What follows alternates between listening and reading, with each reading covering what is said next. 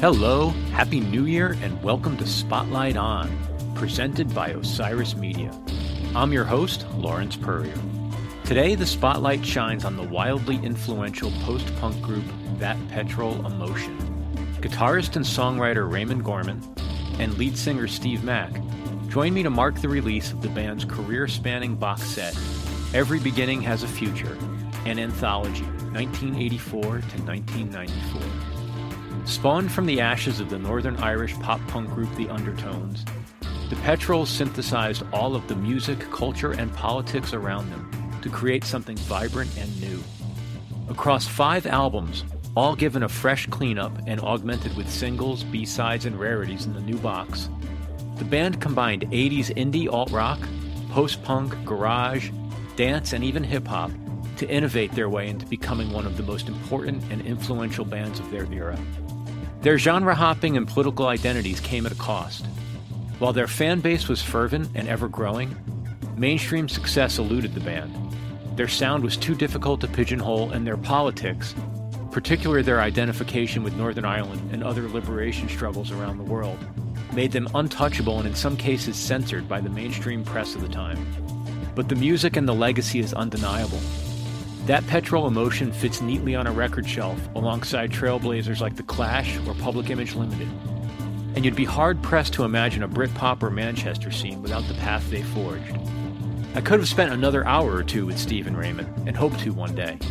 In the meantime, we have this conversation and, of course, the music. Enjoy.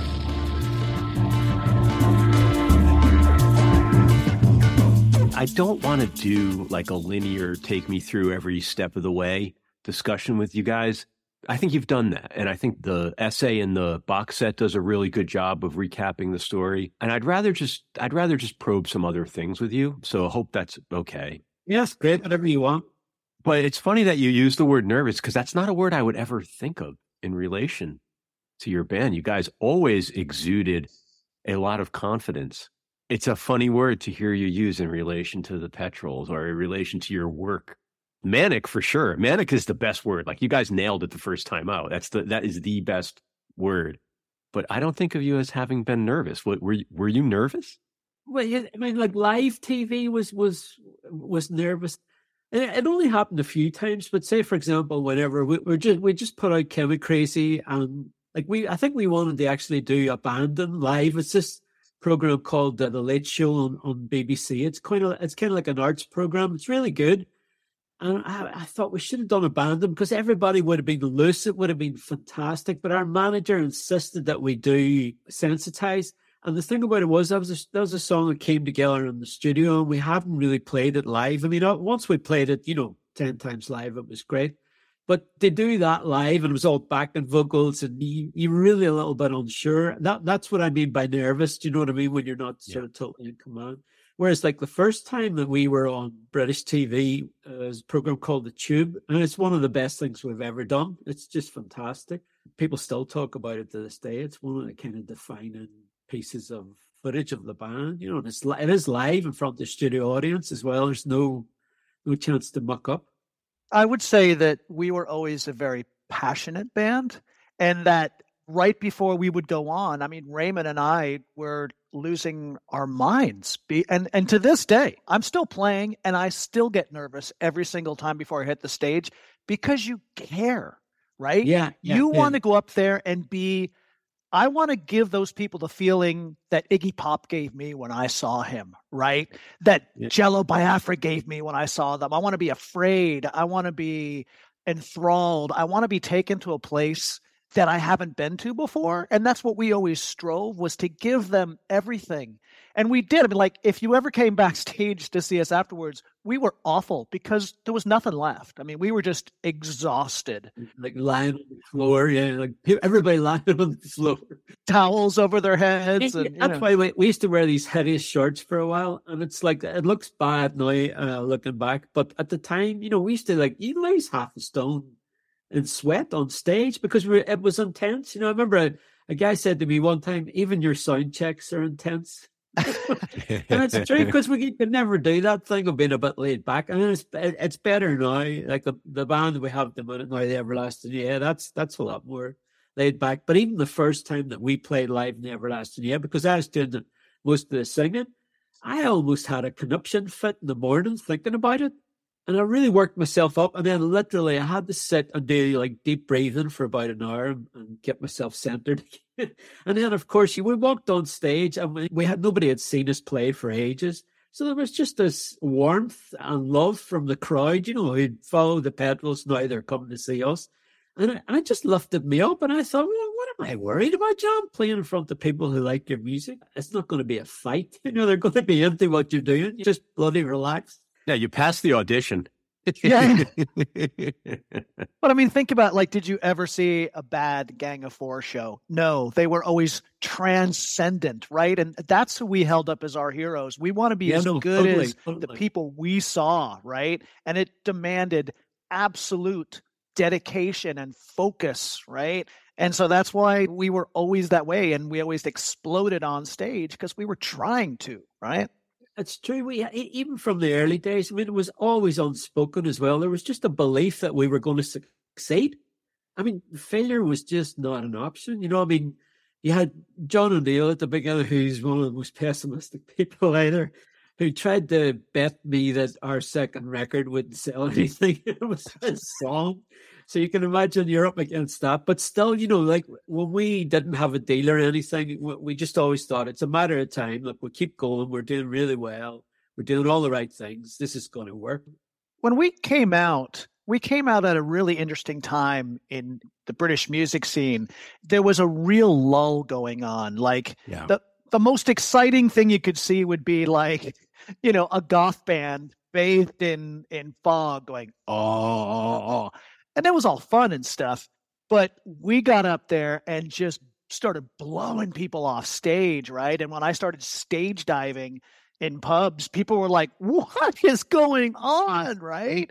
And we just came up with this two guitar, and Ciaran just beating the crap out of the drums and me jumping on people's heads and we just threw people off guard they they expected jimmy jimmy and they got Fleshprint first song just bam, a haymaker right in the side of the head. It was just great because people were just like, finally, right? This is so great. This is what we've been waiting for. It was funny, yeah. There de- definitely the scene was very. There was a real lack of energy. I remember thinking, "Jeepers!" You know, this it was a real kind of hangover, sort of post-punk hangover. You know, like that second wave of great post-punk bands we really like, like Gang of Four, Magazine, all these people. They're all long gone. And a lot of the guitar bands all had a lot of pedals as well, especially like kind of delay and chorus, which I really hated. Thank you, Edge. I, I, think like one of the things we, we wanted to remind people, you know, why punk had happened in the first place. And it's just more like a kind of attack of sort of like the way Dr. Feelgood seemed in 1975, you know, when, when people were into Yes and Genesis and stuff, you get this I remember hearing Dr. Feelgood for the first time, and I, at the time I really liked bands like the Sensational Alex Harvey Band, and I even liked this band called Bebop Deluxe, and they had the most over the top production. What do you call that guy that did Queen? Oh, Roy Thomas Baker. Yeah, Roy Thomas Baker. So he did the Bebop Deluxe record, and if you look, and then the first side of this uh, record called Futurama, it, it is fantastic. I still love it, and obviously it's one of my teenage records as well. But I mean, if you hear Doctor Feelgood and in comparison to that, it's, it's stripped down. There's no fills in the drums. There's no guitar solos. It's just like attack. You know, it's like Wilko giving it the attack. And I think we had something of that. Just back to basics again, but just good, short, sharp songs. Do you remember, Steve? We had to tell people you'd come on stage, you everybody be sitting around the floor. I remember being like, "Get up, get up, get up!" But the first those polite British audiences. well, this kind of get I'm just getting back to the kind of hippie time again, you know, where people would sit on the floor and you'd listen to your I'm trying trying to remember what kind of bands were around that time. Yeah, it was a weird time. It's sort of post New Romantics, even like it was a weird. Steve used the word "low," and it did. It is. It, when I was when I was going back to some of the early even press material about the band and the early V two and that that era, it was a weird time. It was just weird void. It was like there was Duran Duran. They sucked all the air out of like the mainstream pop, and then the the street level stuff was it. Or it would it seemed like there was just this real confusion around what was rock music going to be next. It was only really in rock music, saying, because you know, like I would have been listening to a lot of like early hip hop and electro and stuff, stuff that I still really like. So a lot of guitar bands were not on my radar anymore. I think there was only like I remember John. He really liked um, Dream Syndicate. You know, I had that like we we really liked that single uh, "Tell Me When It's Over," and, and John says that that inspired him to write Keen. So you know that was one of the few kind of guitar records, but always have been American bands as well. I don't think it was any real British bands that I was that keen on anymore. A lot of my favorites are all broken up, like Buzzcocks had broken up, Magazine had broken up, Joy Division were now New Order. I say New Order were one of the few sort of bands that I loved at that time. That they were able to transition really well. They really were. It was funny, you know, going back and, and reading a bunch of old stuff. There's a Robert Christgau quote. He was reviewing Manic Pop Thrill, and by the way, he gave it an A minus, which is good. I that's still still room for improvement. A minus, you know, you can still, but um, he called you guys a professional Irish garage band. And I love the word professional. Like it's hey, it's like they're very they're highly capable. I think I think there's something in that, you know, because I remember I remember when I was actually in the band with John and Damian, and I was always impressed by their work rate, you know, because I had tried for years to get the people to to be in a band, and it was always the same. You know, we, we'd be in the pub and be like, "Yeah, we're going to start the band. We're going to be like this." We're going to be like the New York Dolls. We're going to do this. Right, we'll meet tomorrow and we'll play, and then nobody will turn up. Do you know what I mean? That happened to me so many times. So when I met like John and Damian, I thought, you know, I already knew, I'd seen the undertones. You think, well, that's professional already. Do you know what I mean? Okay, it is. I think that's pretty good. They, the undertones were a professional garage band as well, garage rock, because they really thought about doing a show and doing the set list and stuff. So we learned all these things very, very quickly from them. I mean, the band I was in before, the Pedros band, band the Colin, I actually, it was me, was kind of, I joined them and they were already been going for a while, but I was a little bit older and stuff. And I kind of got them into a bit better shape because they were just, they were just lacking a bit of discipline. And then subsequently, they kind of, when I left, then they became like a different kind of thing. Because when I was in the band, we had we had two drummers basically. Had a guy that did like floor toms and stuff, so it was kind of like Adam the Ants meets uh, Echo the Bunnymen, and it was great. And it's a shame that there's no there's no record of that time except for like a really bad audio cassette. Always with John, with John and Damian, there was always that professionalism there. I don't know where they got that from, but they have a really good work ethic as well, which is why I think they succeeded out of Derry because Derry's very much if you can imagine, it's like a tiny island within a small island. and people in Derry usually they don't care what's going on even two miles down the road. And there's people in bands there who are quite happy to just be well known in Derry, and that's the height of their ambition, you know. Yeah, and that's okay. That's okay if that's what you want, you know. There's there's been so many interesting like one liners about this band. Like I, I as I was reading, like I said, a bunch of other contemporary interviews and even things that you all have said in the press over the years. It's like it's amazing some of the pull quotes. So throughout our conversation, I might I might read a couple of these to you to get your reaction. It's just amazing how insightful, especially journalists were at that time about how they they, they were really trying to figure you guys out in terms of your sound and where you were coming from. But one of the things that you said, Raymond, that I love is that you were like the undertones after discovering drugs, literature, and politics with a lot more girls in the audience dancing. And I had the same reaction initially. I, I laughed at that quote. I was like, that that's that's so poetic. But that's that's why you don't get you don't get so many like undertones fans are more kind of anarchy, I think, you know. And that, I think that that's that's what's like belied by that quote is what happened in that period of time as the O'Neills were transitioning to the Petrols, and for you all did you grow up? Like did you were you were you expanding your horizons? You talk about literature maybe experimenting with drugs like that's a real thing. Like what were the ingredients that made you guys a more mature band other than just a garage rock band? Because there's certainly so much more substance. Yeah so when we started damian was actually in london. He wasn't there at the beginning so it was john o'neill and myself. The undertones had broken up at the time I couldn't really appreciate it, but I can appreciate it now. He was feeling pretty down and he, he wasn't feeling very inspired and stuff. But we got together and just like a love of like a fan's love of music, basically, we would mm. start meeting up and then we just play records all the time and talk about records and books and films, you know, and be drinking, of course. It was this kind of social thing, and there was a kind of crowd in there because I'd just come back from university. So I'd finished university and there was no jobs at that time. So I was like, what am I going to do now?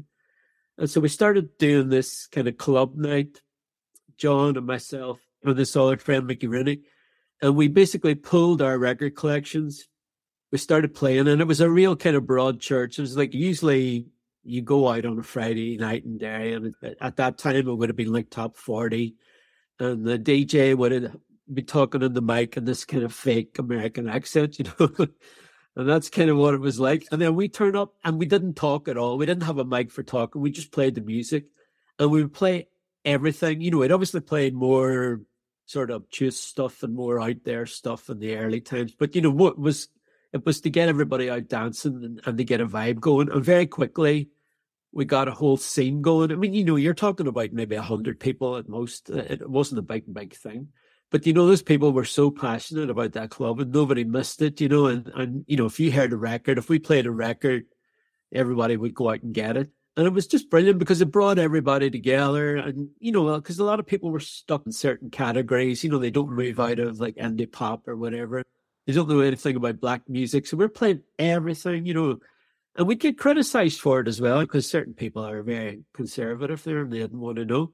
So John starts getting excited again. So he gets me on board to start writing songs again. But as well as music, we're talking about books all the time as well. And books became a big thing in the Petrols. You know, everybody in the, in the band would read, especially when we were on tour, and books would get passed around and we'd have discussions and arguments whatever about different books.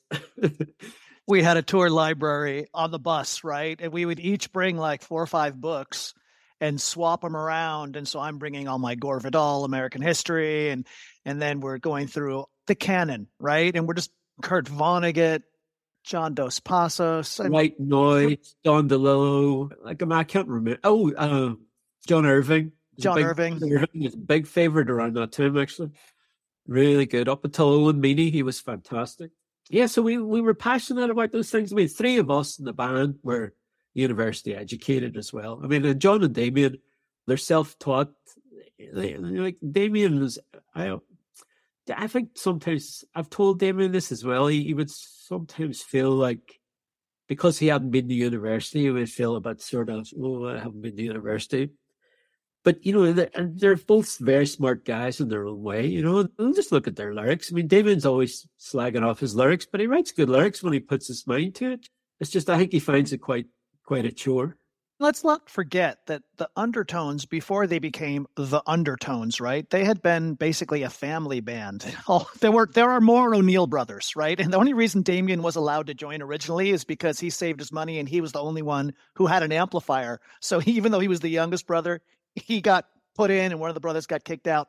Anyhow, so you can imagine that that band had certain limitations because they were together for so long, right? And it was a very sort of limited input of new ideas, right? And it was John's band essentially. So along comes Raymond, university educated with a lot of ideas, Ciaran, university educated, a lot of ideas, me, educated with a lot of dumb American ideas, really strong egos. And all of a sudden, there's like this tension and this push and pull between five separate members. And John took this to heart and he just got inspired, right? He's like, wow, okay, so now I've got this guitar player who's challenging me and he's playing all this different kind of stuff. He's got Ciaran who's beating the crap out of the drums back there, Damian who's trying to be a lead guitarist on bass, and me who's jumping into the audience. You know, John just sort of went, wow, this is brand new. I need to write songs that are going to suit this band, and I can. Whereas before, the Undertones they had their shtick, right? They're one of the greatest punk bands ever, but you know an undertone song when you hear it, right? It it's has a, an undertones formula, right? It, the undertones are a bit limited in their way, like like the Ramones were. They they couldn't move; they weren't allowed to move out of a certain parameters, you know.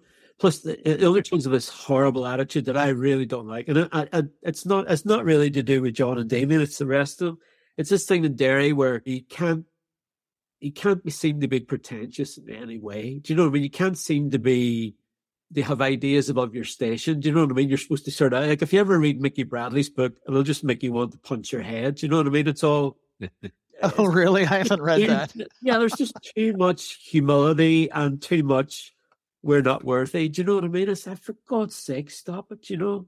People aren't paying money, good money, to see you just be normal, right? You're supposed to put on a show. It's supposed to be bigger than life. No, but I think he, he, he's even very scared of like calling what they do art. And I'm saying, well, what is it then? Of course it's art. It's like, you know, it's when somebody comes up with a song that didn't exist beforehand, you know, even if it's a bad song, it's still something that somebody has produced and they've created something, you know, is that not art? Do you know what I mean? I stand there, they used to drive me crazy. I mean, there's stories about the undertones. Oh my God. Ah, well. Here's one. No, just I'll say one. I'm only going to say one. Robert Fripp they, they, they were playing in New York. They played in New York. Well, it must have been time when they were playing the Clash. And Robert Fripp came backstage to say hello, and they said, "I'm sorry, Robert, we can't talk to you. We don't like your music." That's what they said. The, the guy who came back to tell them to hang out with them and tell them they were great. And I just thought, oh, I had my head in my hands. I'm like, no wonder he's so cantankerous. They did it to him. Before that, he was a pleasant man. Well, those were different times. And like the first year of the Petrols, there were quote unquote rules about what could and could not be done and who we would listen to in the van and what was acceptable and not. I mean, at one point, I just had to lose my temper and tell John, if you don't want somebody who's going to jump out and challenge the audience, then you've got the wrong guy right? Because he was saying, You're detracting from the songs. These songs are serious. You need to stand still. And I'm like, Fuck off. No. It was always he was always on the loser, that one, definitely.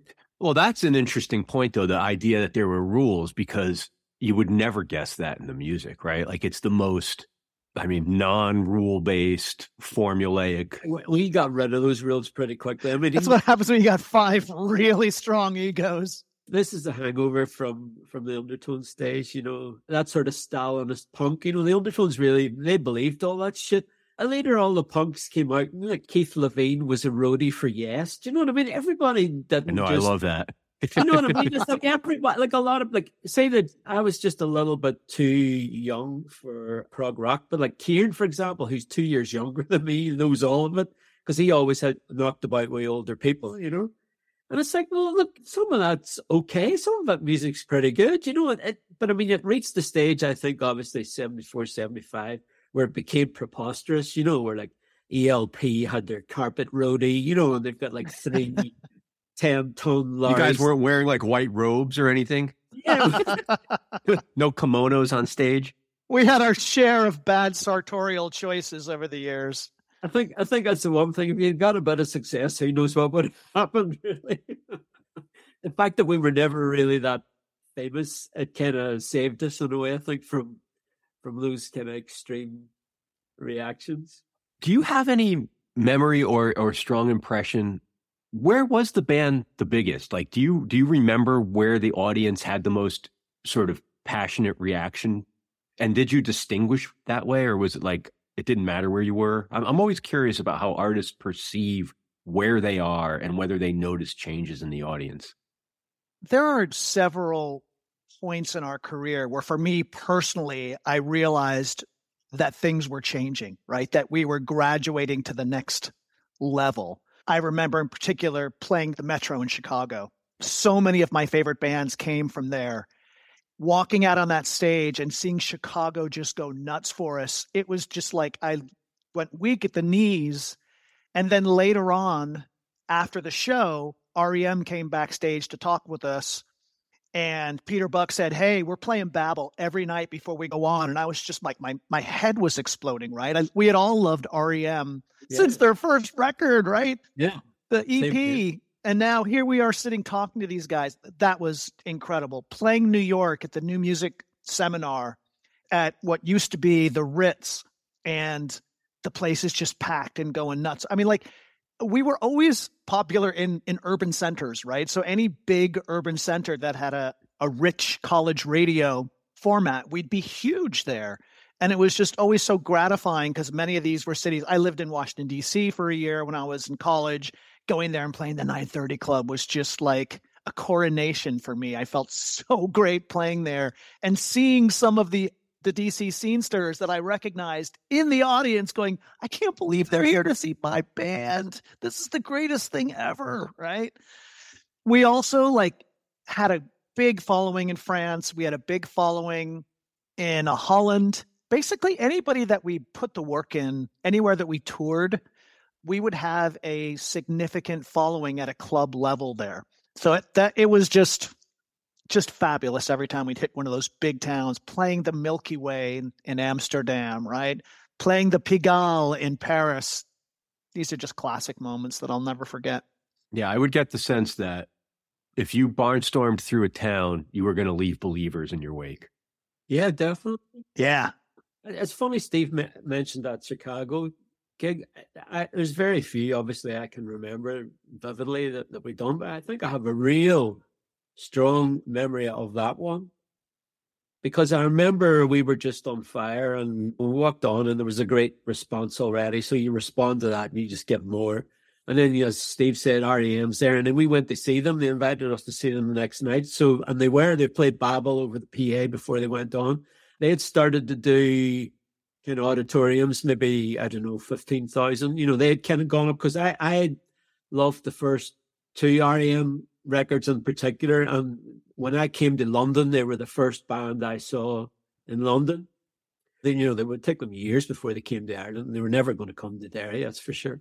So to see them was a real affirmation of. So it's funny, you know, like what we were saying earlier about there was nothing really around at that time. Like REM were the, were the band, you know, 80, yeah. 84, 85, 86, 87. So to get there, validation, that was tremendous, you know, and, and then it was, as Steve will tell you, you're rubbing shoulders with all the people who you loved growing up. You know, I had Pete Shelley's telephone number. We played with Iggy Pop. We met Iggy Pop. He was so nice. He's the complete opposite of what you thought. Met Arthur Lee and supported him with the band that I had after the Petrols. Met television and Tom Verlaine was a dick. Uh, so I've met nearly all of, of the people that I love. So it's incredible. We'll be back with more Spotlight On, presented by Osiris Media after this break. And now, back to Spotlight On. One of the other quotes was that um, the New York Times said that you guys were like a youthful Rolling Stones crossed with a revved up television. And again, it's the kind of quote you read it, you could pass right by it, but if you stop and think about it for a minute, it's like, yeah, that's actually pretty fucking good. That's that guy earned his check for copywriting that day. I wanted to ask a couple of other music related questions before I, I we, I think we'd be remiss if we don't have a politics discussion, or, or we'd be missing a big part of the Petrols canon if we if we don't do that. But first of all, you know, we're talking on the occasion of this this new anthology, this box set that's come out one of the lines that's in all of the copy about it is that it, you know it says it was done in in cooperation with the band. And i wonder what that means in practice. Like going through the packaging there's uh, well first of all the music itself there's so much that was collected right assembled all the all the i mean we could do a, we could do an hour or two just on some of the remixes that are on there. It's it's phenomenal i think that's where you really get some of the diversity in the music right? You get a lot of the the house and the the hip hop influence, especially as you get a little later on. There's a lot of cool photographs and ephemera in the booklet. Who's sort of the band historian, and who was like? What were your contributions to the to the actual release? Basically, Damian and I kind of got everything together for the for the booklet. Obviously, we worked with this guy called Tony Lyon, who he put everything together. He he did all the artwork and stuff. So we worked in tandem with him, and as it turns out, he knew Damian's wife. He was at college with her. They knew each other very well. So it, it made things very easy from the beginning. So he, he lives down on the coast, but he, he'd come up to London like two, three times and we would go through stuff. So it was stuff that like Damian's a good archivist. They, Damian, like a lot of, I think all the best photographs on, on this, on the booklet are all Damian's personal photographs. Mm. I'm the audio archivist, so I'm the one who had to dig up all of these rare things that like we didn't even have digital versions of. So I'm having to yes. digitize off of seven inches and things. Like Steve's always been sort of technical expert in audio, getting the audio as good as good as possible, and, and as he says, checking things down. It was a kind of labor of love. I mean, it took a while. It didn't come together so quickly. And like a lot of kind of really good happy accidents. For example, the guy who did the sleeve notes, John Harris, that came through Phil Wilson from the June Brides, his wife. She's a local councillor. And so obviously John Harris started off music journalism, NME and Guardian, and then he does more political stuff now. We had no contact with him, but we knew from his Twitter he had a picture of the glasses photograph from Babble on his Twitter feed. Then Phil Wilson's wife started saying to me, "Oh, John, this big, huge Petrols fan and stuff." And you should ask him because I put this thing out on Facebook. I, I want, I was trying to get some way instead of me or one of the band writing something about ourselves. I thought it'd be nice to get you know a lot of quotes together from the fans but they sent them in. Most of them were rubbish. it wasn't what I asked for. You know, I was hoping for some Bon Moe and some, but not everybody, not everybody can do that, obviously. So I, I approached Phil's wife. She put me in touch with John, and he just agreed to do it straight away. We were limited to about 2,000 words, I think, and he was like, brilliant. Like some journalists really like that. They like being given how much they have to write. And, and I mean, he did. I think he did such a great job. Really, I couldn't have asked. I remember when I, when I read what he'd written, I felt really emotional because it, it's rare that you get that you get something written that you that you think it really is just like hits the target like a bullseye. You know. What I think is really interesting also is even though, as the tap would say, our appeal got more selective over the years. uh, the people who like the Petrols are so incredibly passionate about it. We did a series yeah. of listening yeah. parties over the pandemic, and people were there every time. We started an hour early, basically to make sure that I didn't screw up the Zoom call. But everybody was there. They're talking about what they're drinking. They're talking, oh my God, it's so good to talk to you again. These are people who don't even know each other. They're just talking over our Zoom call chat message. And their passion also, the, like, here's a journalist who does politics, but He's secretly a huge, passionate Petrols fan, right? And he's posting pictures of us from 30 years ago on his Twitter feed. And if you look in The Guardian, they're still to this day using headlines like blah, blah, manic pop thrill, blah. They, they incorporate our song titles and our album titles into political headlines and stuff. And I see those and I'm like, wow, we left a mark, however strange it was, but we are stuck in a lot of people's imaginations. And it's really gratifying, right? Like we cared about it so much. And sometimes yeah. it's easy to think that not having the commercial success that we didn't have success. But in some ways, I'm kind of more satisfied with this and that we left a lasting mark among the people that we really care about. Even though it may not have been reflected in financial success, I still have a, a great feeling about the legacy we left behind. You went there, and I, I was trying to think about the entry point to ask you about that, which is the one thing I never detect in any, you know, I, I did a lot of reading around you guys and in conversations with you. There's no perceivable bitterness.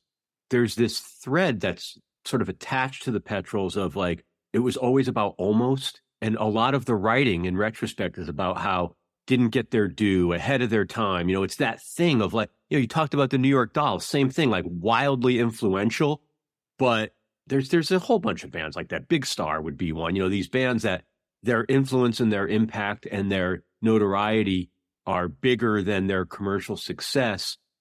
Yet you don't key in on the downsides of being like almost having the thing. You count you it, it's it's really amazing to hear you talk about the joy in the thing you did have, not the anger or bitterness about what you didn't have.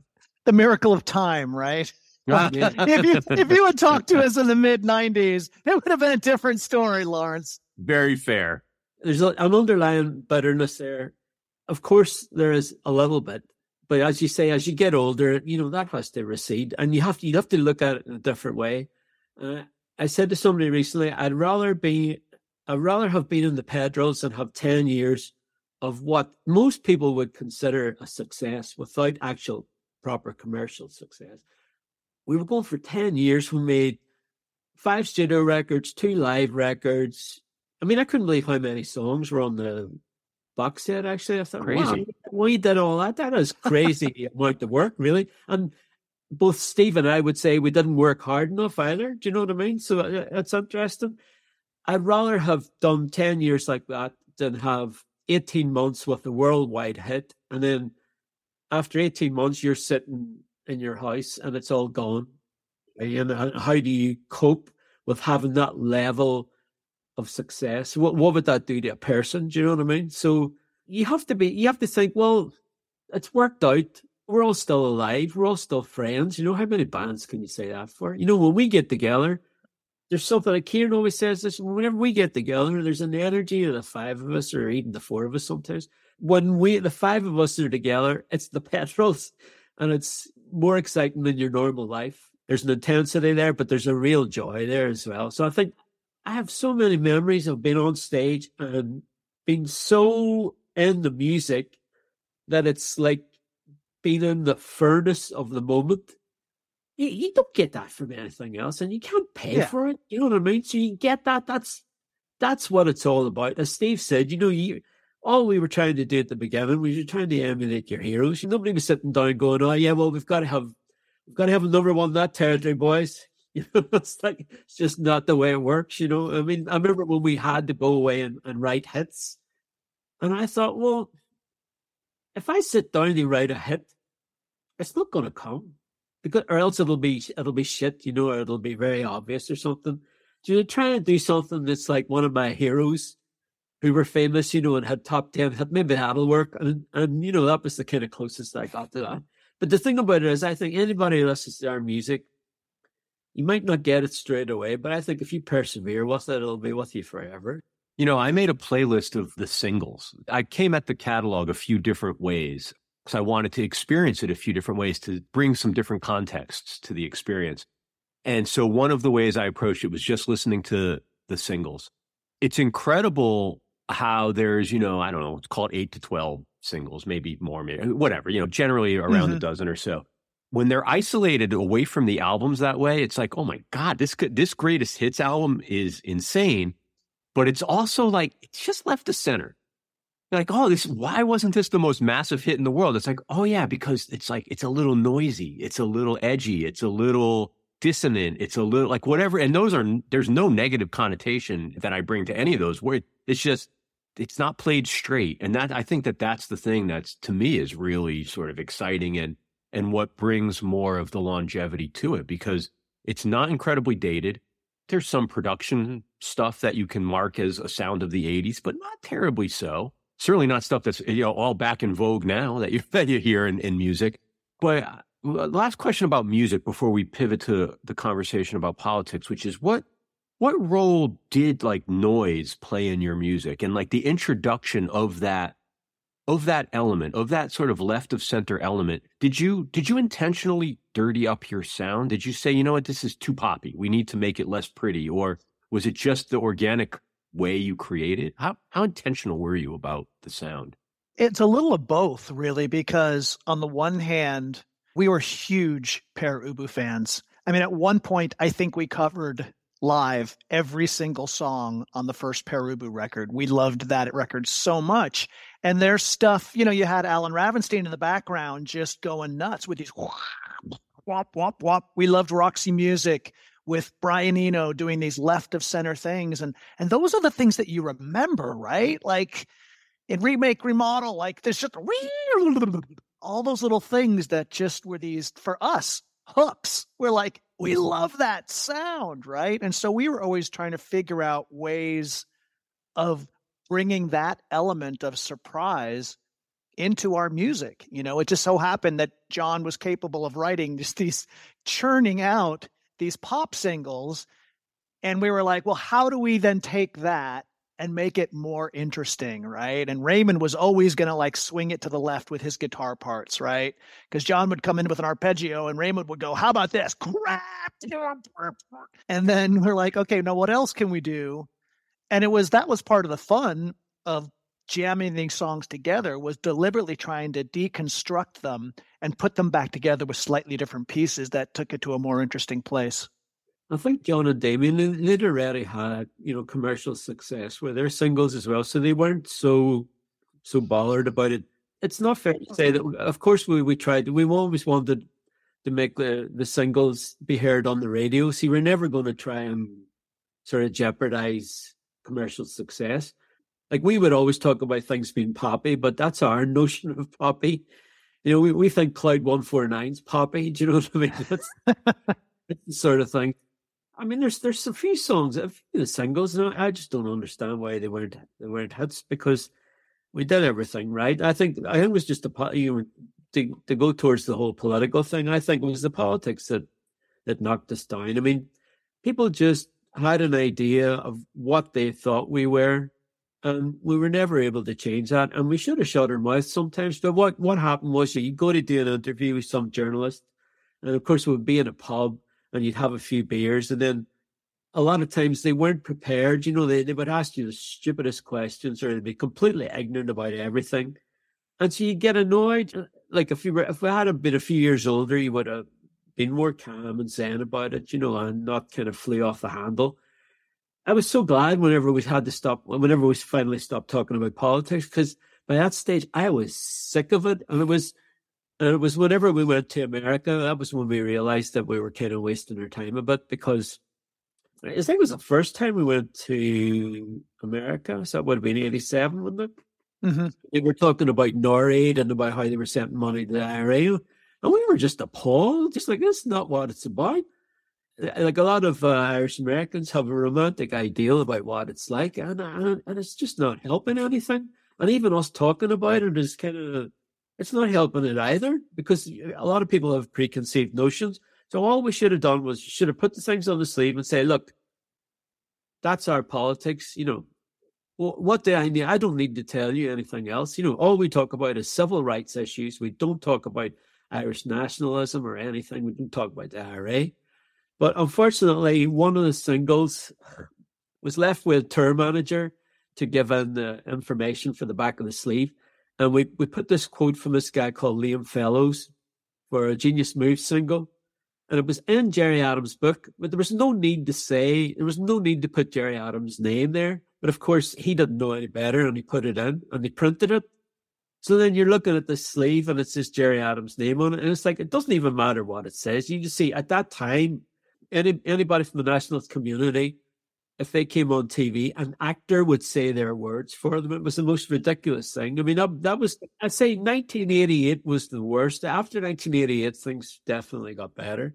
But in 1988, it was a quite a horrible. It was the worst year of my life. But I, I think in general, there was a, a, horrible feeling. Even in London, there was a kind of very became very conscious of kind of homophobia. One of my friends kind of came out, and seeing the reaction to that was pretty interesting up to a point. But there was just a horrible feeling. There was a kind of underlying feeling of violence there as well, and it was just kind of horrible. These were dark times. I mean, you got to remember that Thatcher was smashing the miners' unions. The troubles up in the north were just at their kind of peak. The public sentiment was terrible. Like there was all of the stuff that the U.S. was doing in El Salvador and Nicaragua and Honduras, and and so the the climate in a in a very politically aware city like London was just hot. It was really really hot, and when you've got six weekly or monthly music publications, they're all sort of competing for quotes. They were deliberately prodding us and trying to get us to say something, and they would take things out of context, put it out in a pull quote, and all of a sudden, we're in the Sun as one of the top 10 worst bands in the world, which I still take pride in.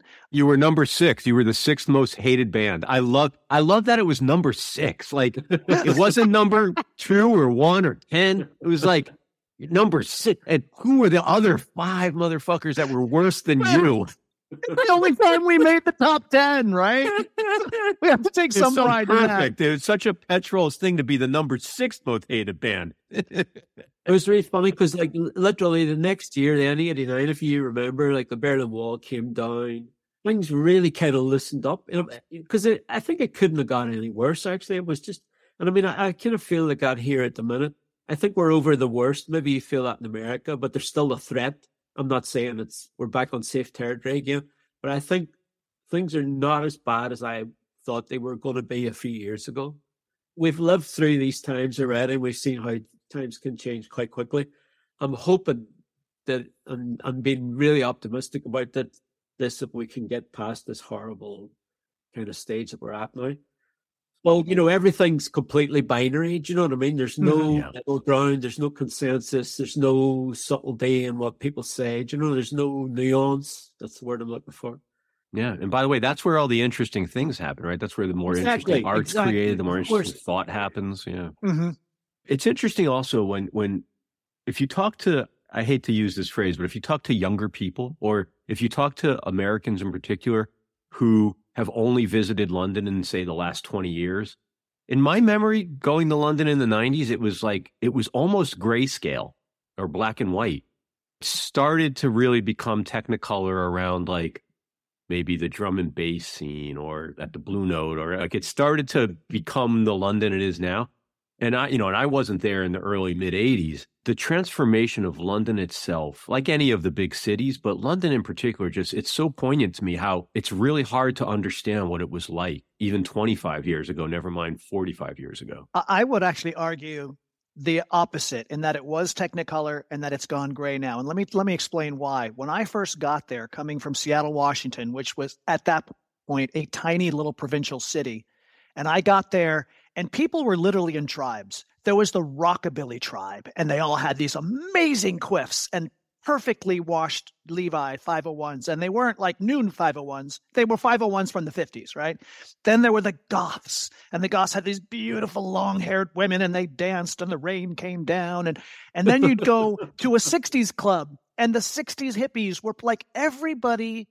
You could every night of the week, you could go to a different decade, dance your butt off, and it was just so amazing and colorful. And now you go there and everybody's dressed in a tracksuit, some hundred dollar sneakers, and they're riding bicycles. And to me, that's that's sad. That's not London. That is any city in the world. And it used to be this place where you could cross pollinate these scenes. And I remember when we first started getting goths and rockabilly showing up to our show, I was like, yes, we've done it because we would play these different clubs and we'd like you said we'd knock a few fans over and they'd start coming to the other clubs which previously they hadn't gone to and then you'd start seeing all these different people coming and it was just this great mixing melting pot back then and it was so fun There's so many tourists here at, at the moment. It's unbelievable how many people are in central London. I mean, seriously, compared to the, the 80s and the 90s, even the early 2000s, it's ridiculous